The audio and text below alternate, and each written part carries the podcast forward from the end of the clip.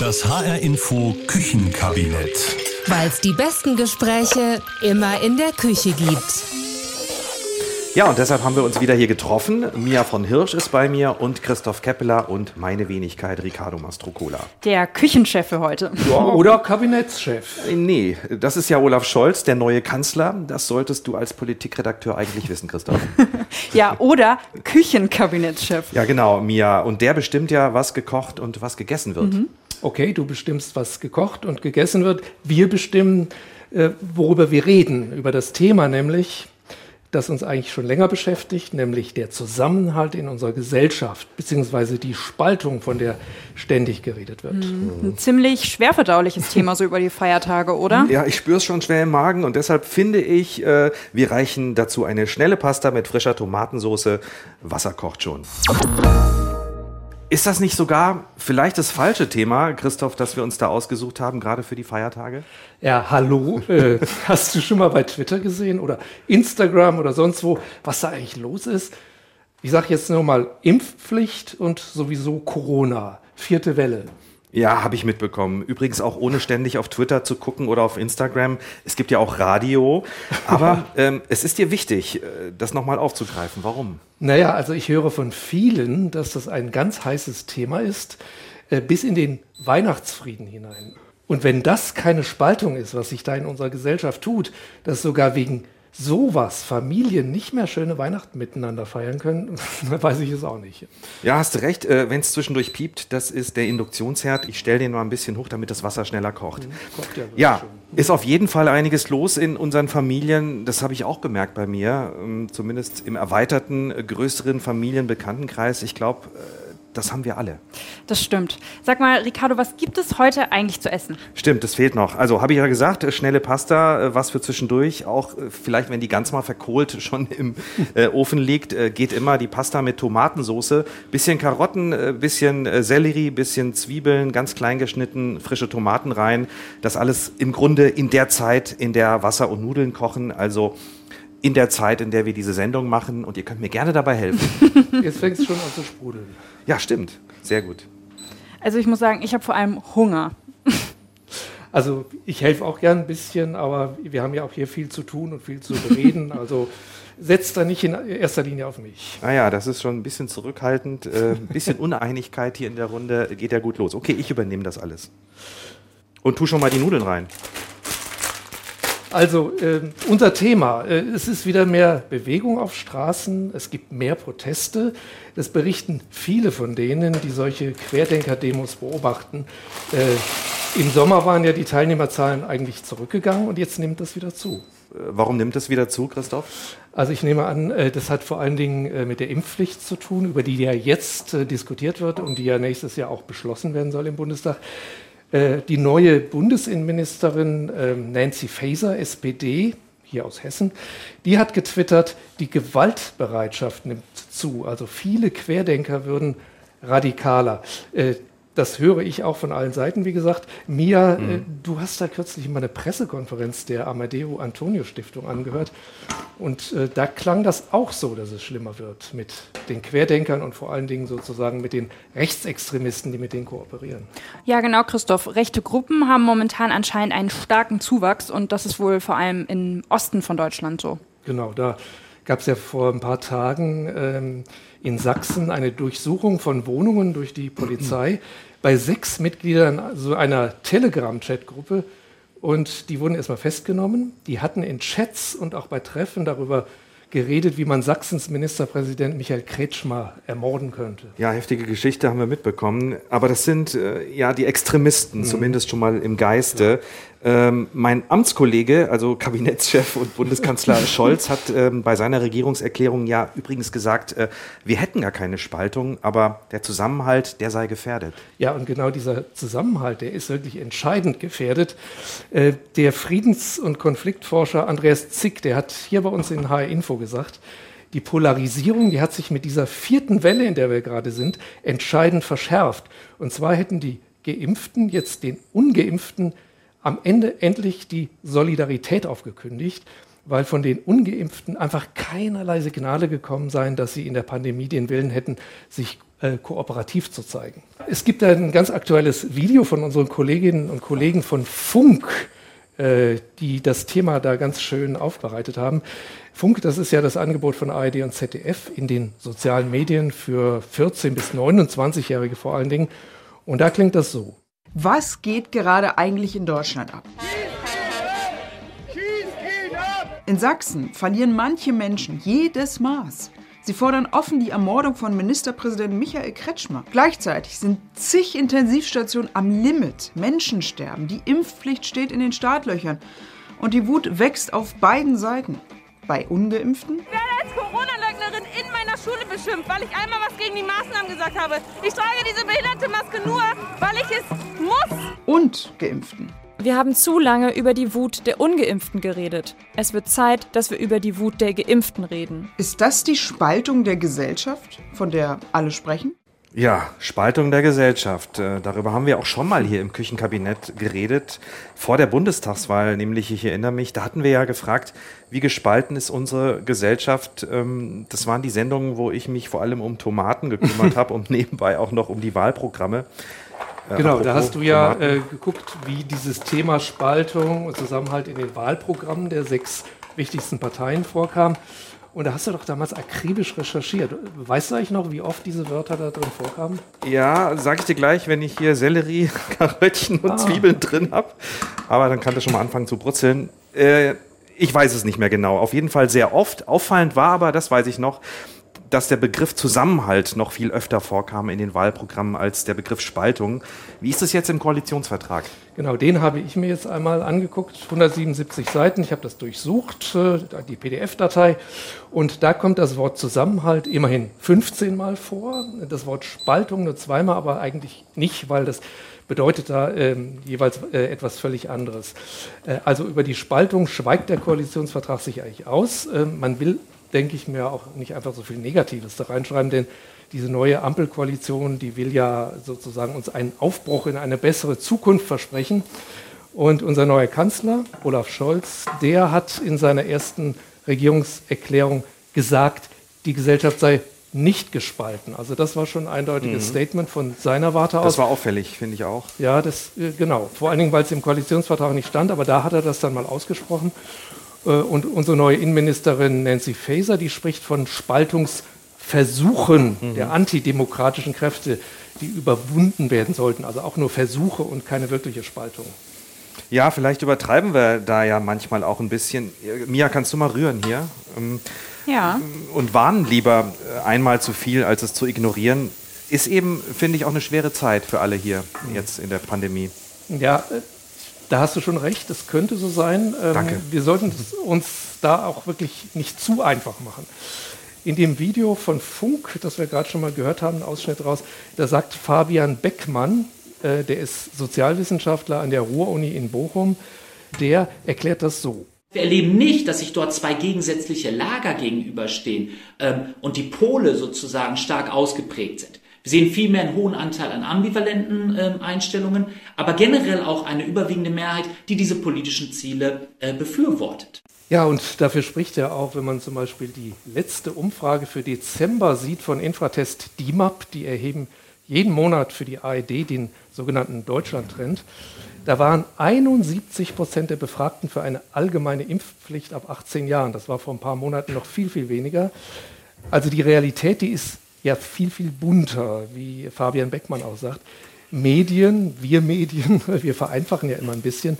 Und bei Twitter und Instagram, da macht es sicherlich auch mehr Spaß, steile Thesen zu erzählen, als viel, ha, ja, einerseits, andererseits oder sowas wie die Wahrheit, die liegt irgendwo in der Mitte. Das äh, macht nicht so einen Spaß, glaube ich, als wenn man polarisiert. Laura Krause äh, hat mir das vor einiger Zeit schon mal erklärt. Die hatten wir auch in, letzten, in unserem letzten Spaltungsküchenkabinett.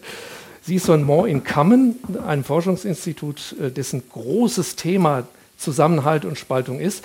Und sie sagt, die polarisierten Gruppen, die sind einfach präsenter in den sozialen Medien und äh, kriegen deshalb auch mehr Aufmerksamkeit. Also sie sind ein Stück weit lauter. Das liegt auch ein bisschen an den Medien, äh, worauf die Medien schauen oder welche Geschichten die Medien auch erzählen. weil die Unsichtbaren kommen eben an diesen Stellen oft nicht vor, weil sie eben auch in diesen Themen nicht so aktiv sind. Ja, und Fabian Beckmann, von dem wir ja schon gehört haben, der erklärt das so. Wir erleben vor allen Dingen eine Polarisierung oder eine Spaltung hinsichtlich der Form, wie über diese Themen gesprochen und debattiert wird und wie auch Konflikte ausgetragen werden. Okay, ja, äh, Christoph, zwischendurch könntest du wenigstens mal sagen, es duftet oder so oder riecht schon gut, weil Ja, ich, spür's einen schon. leichten ja? Schnupfen, die riecht nicht so viel, aber es sieht super Äh, es sieht aus, gut aus, ne? Also Ja, ich finde, okay. es riecht gut. Es riecht gut, ne? Ja, klar. Okay. Aber äh, so, wo waren wir gerade stehen geblieben? Bei äh, Spaltung. Das Ja. Wort. Das, Es nicht- geht vor allen Dingen um die ist schon- Form, wie wir über diese Spaltung reden. Schon inflationär der Begriff, auch wie wir ihn gerade nutzen hier in dieser äh, Sendung. Was heißt das jetzt alles, was wir bisher gehört haben? Haben wir jetzt eine Spaltung oder nicht? Das klingt ja auch schnell danach, finde ich, einmal in der Mitte durch die Gesellschaft, zwei Fronten. Ich glaube, ich wiederhole mich da, oder? Ja, also was ich auf jeden Fall denke, so Gräben, Risse, Fronten, Ungerechtigkeiten, das hatten wir ja eigentlich auch alles schon vor Corona. Ja, Ja, natürlich, klar. Also zum Beispiel soziale Spaltung, die haben wir eigentlich, ja, eigentlich schon immer. Ja. Arm, reich, Privatpatient, Kassenpatient. Aber äh, was ich äh, so sehe, ist, wir haben äh, sowas wie eine ideologische Spaltung, äh, auch in der gesamten Bevölkerung.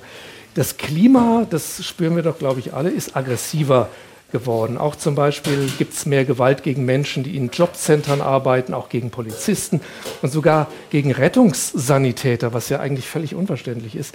Es gibt insgesamt ein größeres Aggressionspotenzial, auch auf der Straße oder im Supermarkt. Äh, mein Gefühl ist einfach, es sind mehr Menschen als früher sofort auf 180, wenn man sie provoziert und die gehen dann auf Konfrontation. Ja, äh, hier ich beim Nudelabgießen. Und wie ich dich kenne, Christoph, ist das bestimmt nicht irgend so ein Gefühl von dir, sondern Ergebnis einer knallharten Recherche, oder? Äh, ja, Recherche. Ich habe immerhin einer Professorin zugehört. Ja, ich glaube, hier brennt gleich was an. Ja, Dann dann musst rühr du einfach. rühren, ja. Ich bin ja bei den Nudeln noch, aber ich komme Du wieder. stehst näher dran, sorry.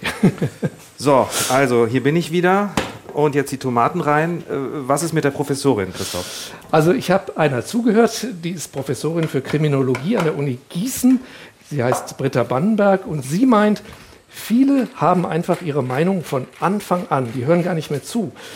Das äh, gilt sogar für etwas, was man denkt, ist ja eigentlich eher was Gutes ist. Bürgerinitiativen, in denen sich Menschen organisieren. Aber wenn die sich im Besitz der einzigen Wahrheit fühlen, dann polarisiert das auch wieder. Und wenn man zum Beispiel seit über einem Jahr mit einer Maske herumlaufen soll, Ja. dann verstärkt das solche Rechthaberei, solche Aggressivität. Und das hat vor einem Jahr der Ex-Chef der Linkspartei, Gregor Gysi, schon beim Sender Phoenix gesagt. Der Ausgangspunkt ist, ich habe Recht und kein anderer. Dann hört man auch nicht mehr zu. Also wir, die doch Maßnahmen rechtfertigen, hören den anderen nicht zu und die, die die völlig falsch äh, finden, hören uns nicht mehr zu. Und das macht mir Sorgen, weil das so ein Streben nach Dominanz ist, nicht nach Ausgleich. Okay, das hat jetzt Gregor Gysi gesagt Mhm. von der Linkspartei. Äh, Hast du da noch Äußerungen äh, aus der CDU, von SPD, FDP, Grünen oder AfD? Sonst kriegen wir später eins auf die Mütze aus der Redaktion. Also nee, das habe ich jetzt ausnahmsweise mal nicht äh, bei den anderen Parteien abgefragt. Aber ich meine, das, was Gysi da sagt, das würden doch viele unterschreiben, auch wenn sie seine Mhm. Linkspartei ansonsten überhaupt nicht mögen. Hm, Ja, wahrscheinlich. Okay, das riskieren wir jetzt mal. Also, Gysi sagt, kein Ausgleich, kein Zusammenhalt, man hört sich nicht zu, redet nicht miteinander. Es klingt jetzt wieder, finde ich, nach der mittlerweile guten alten Filterblase in den sozialen Medien, die immer alles verstärken. Ja gut, aber es kommt ja auch ganz drauf an, wo man unterwegs ist. Und selbst wenn ich mich online mit ähnlich Denkenden umgebe, treffe ich ja in der realen Welt immer noch auf Menschen mit anderen Meinungen, oder? Stimmt auch. Die Nudeln, Moment. Schwer aktiv mit der Pfeffermühle. Sind die durch? Probier mal. Greif da mal ganz frech rein, ja? darfst du? Probier du auch auch. Okay. Also ich finde die, ich finde die gut. Ja, äh, ist jetzt auch eh zu spät, sind ja schon. Wir sind auch irgendwie abgegossen. sehr al dente, sehr gut. Also Mia, das, was du gesagt hast, das äh, glaube ich auch, äh, Mhm. weil nicht nur in den Chats, in Telegram oder bei Twitter ist ganz viel Zoff, sondern sozusagen auch im Real Life und so auf ganz schreckliche Art. Ähm, wir erinnern uns alle an den 20-jährigen jungen Mann, der in einer Tankstelle gearbeitet hat und der erschossen wurde, nur weil der den Täter aufgefordert hatte, seine Maske im Kassenraum zu tragen. In Ida Oberstein, der. In oder? Ida Oberstein war das, genau. Ja, und dann diese aggressiven Querdenker-Demos. Also mir kann da keiner erzählen, dass die so gerne Journalisten schlagen, weil sie Angst vor den Folgen einer Impfung haben. Ja, Äh, vermutlich nicht. Mia, Du hast doch da auch sowas gehört.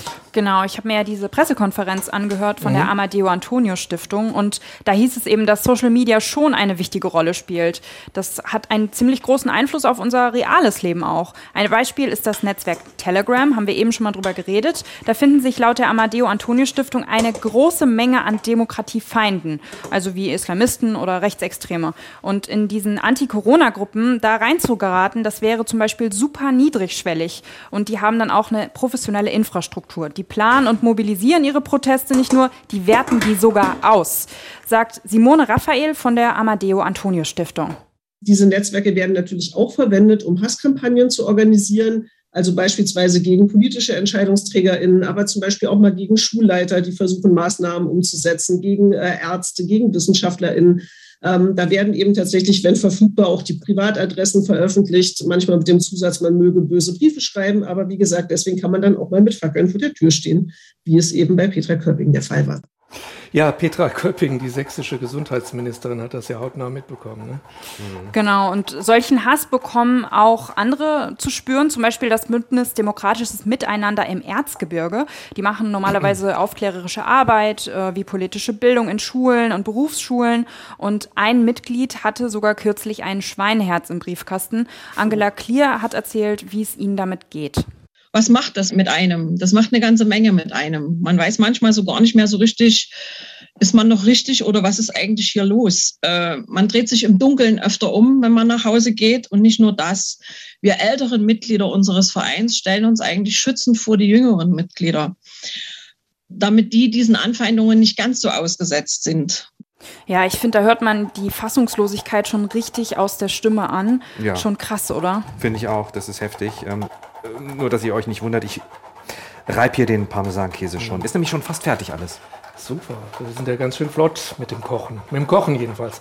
Ja, ich finde das auch ziemlich krass. Dieser Täter, der den 20-jährigen Tankwart da erschossen hat, der wurde ja gefragt, warum er das eigentlich gemacht hat. Und er hat geantwortet, er wollte ein Zeichen setzen, also Mhm. so was ganz Dramatisches. Das ist doch etwas, was man hier auf der anderen Seite der Spaltlinie, auf der wir in dem Fall ja stehen, das, da kann man das einfach nicht verstehen, weil das ist ja eine grausige, völlig irrationale, ja, gemeingefährliche, wie soll man es nennen, eine Meinung ist das ja nicht. Ja, natürlich Äh, nicht. Das ist Ähm, eine ganz schlimme Besessenheit, wegen der man einfach mal einen Menschen tötet. Ja, da reden wir aber jetzt wieder von einem Extremisten, Christoph, der einen Mord begeht. Lass uns nochmal zurückkommen zur Ausgangsfrage, während ich hier den Käse noch weiter reibe und hoffe, dass das Gericht nicht kalt wird. Wie war die Ausgangsfrage nochmal? Also unsere Ausgangsfrage ist, ist Deutschland gespalten und woher Mhm. kommt diese ganze unverständliche Gewalt, so würde ich es formulieren. Mhm. Äh, weil ich denke, wir haben wirklich sowas wie eine Spaltung. Und äh, um andere Meinungen, das ist ja klar, da geht es für mich eigentlich nicht mehr. Denn das hieß ja, alles ist Meinung. Also auch 2 plus 2 gleich 6 ist eine Meinung, die ist genauso legitim wie 2 plus 2 gleich 4. Das nennt man False Balance, das ist für mich Quatsch.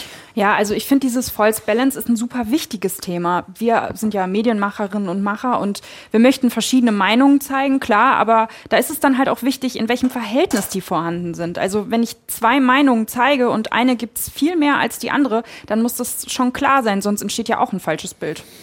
Ja, klar, das geht in der Berichterstattung äh, manchmal tatsächlich verloren. Äh, Das ist auch nicht gut. Aber klar muss uns auch sein, nicht alle sind Spinner, die die Impfung ablehnen oder skeptisch sind, oder? Nee, das meine ich auch nicht. Ähm, Aber wenn man als Querdenker aggressiv wird gegen Menschen, die eine Ja gut, Maske ist was tragen, anderes, ja, oder Journalisten bei Demonstrationen angreift, wenn man unter so einer seltsamen Spannung steht, äh, wie diese Menschen und Menschen, die sich und andere schützen wollen oder äh, man auch all die Wissenschaftlerinnen und Wissenschaftler, die sich ernsthaft mit dem Virus, äh, Impfstoffen, deren Wirksamkeit, deren Problemen und so weiter beschäftigen, wenn man die alle einfach als Lügner oder sowas bezeichnet, obwohl man selbst von dem Fach überhaupt keine Ahnung hat, dann will man doch sich von den anderen absetzen. Also dann sieht man in denen Feinde und wenn man in den Leuten Feinde sieht, dann will man doch die Spaltung. Ja, da hast du recht. Aber es gibt keine klare Trennlinie, die genau durch die Mitte geht, sondern viele, viele Grautöne und auch viele Umfragen dazu. Ja, das haben wir ja auch schon festgestellt äh, vorhin. Ähm, und äh, das stimmt auch, denke ich. Forsa, das Meinungsforschungsinstitut, es hat im Oktober eine Umfrage gemacht im Auftrag des Bundesgesundheitsministeriums. Und danach waren 60 Prozent der Ungeimpften gar nicht generell gegen Impfungen. 38 Prozent zum Beispiel hatten wohl Angst, dass sie die Impfung nicht vertragen. Das kann man ja verstehen. Aber nur ganz, ganz wenige der Nicht-Geimpften lehnten generell Impfungen ab. Und sie hatten auch nicht generell Angst vor Impfungen. Also die meisten Menschen, die sind wohl an diesem Kampf oder Meinungskrieg gar nicht beteiligt. Und ich finde, mit denen müssen wir auch im Dialog bleiben und äh, weiter sprechen mit allen und nicht gleich abtun und sagen, ähm, das ist falsch, was ihr denkt.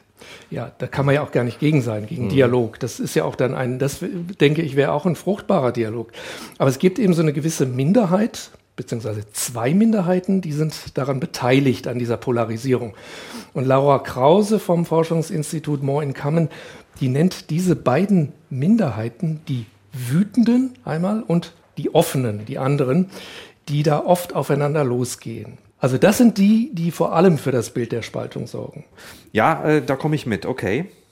Wichtig ist in einer Demokratie ja, dass man sich immer wieder auch mal einigen muss. Dialog, sagtest du, obwohl man sehr verschiedene Meinungen hat. Also man muss fähig sein, Kompromisse einzugehen, das Zauberwort. Und diese Kompromissbereitschaft, die sei in der Corona-Pandemie einfach zurückgegangen. Das hat mir Laura Krause gesagt.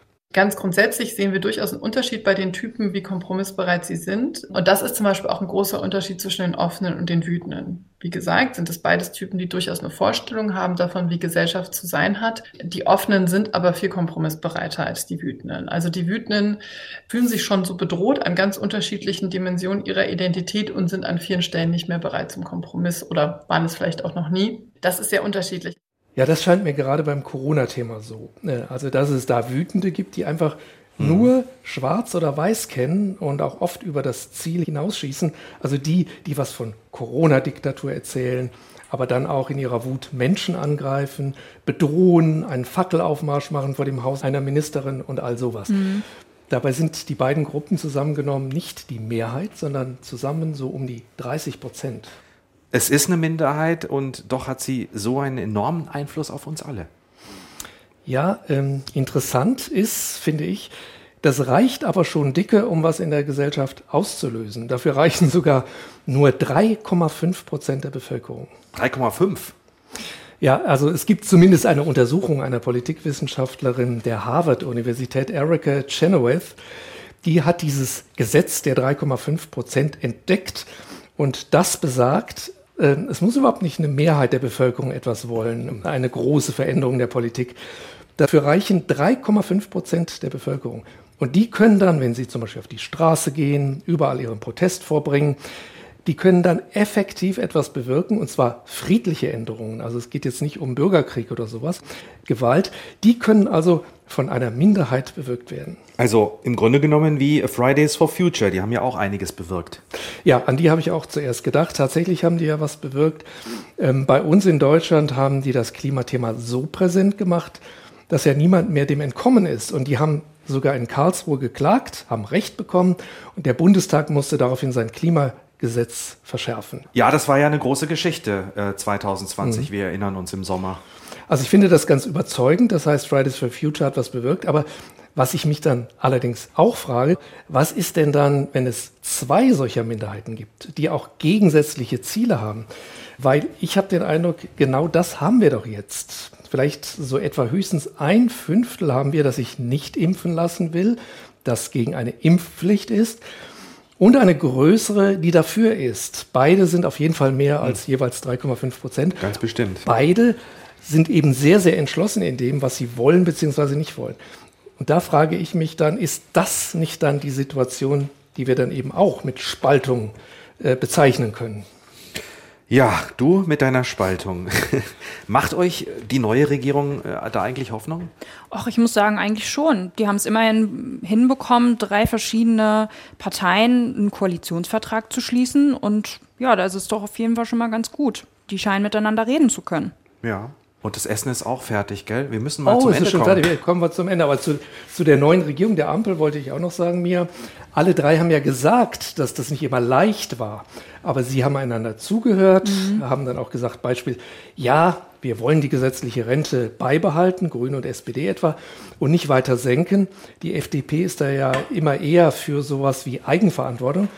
Aber dafür wird jetzt ein kleiner Bestandteil der Rente in Zukunft aus Geld gezahlt, das in Aktien angelegt wird.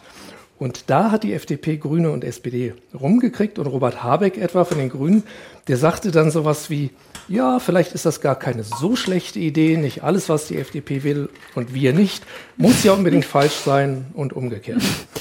Ja, aber bevor das jetzt zu friedlich ausklingt, Leute, wir haben Weihnachtszeit. In manchen Familien gibt es wirklich Spaltung und vor allem eben auch wegen Corona.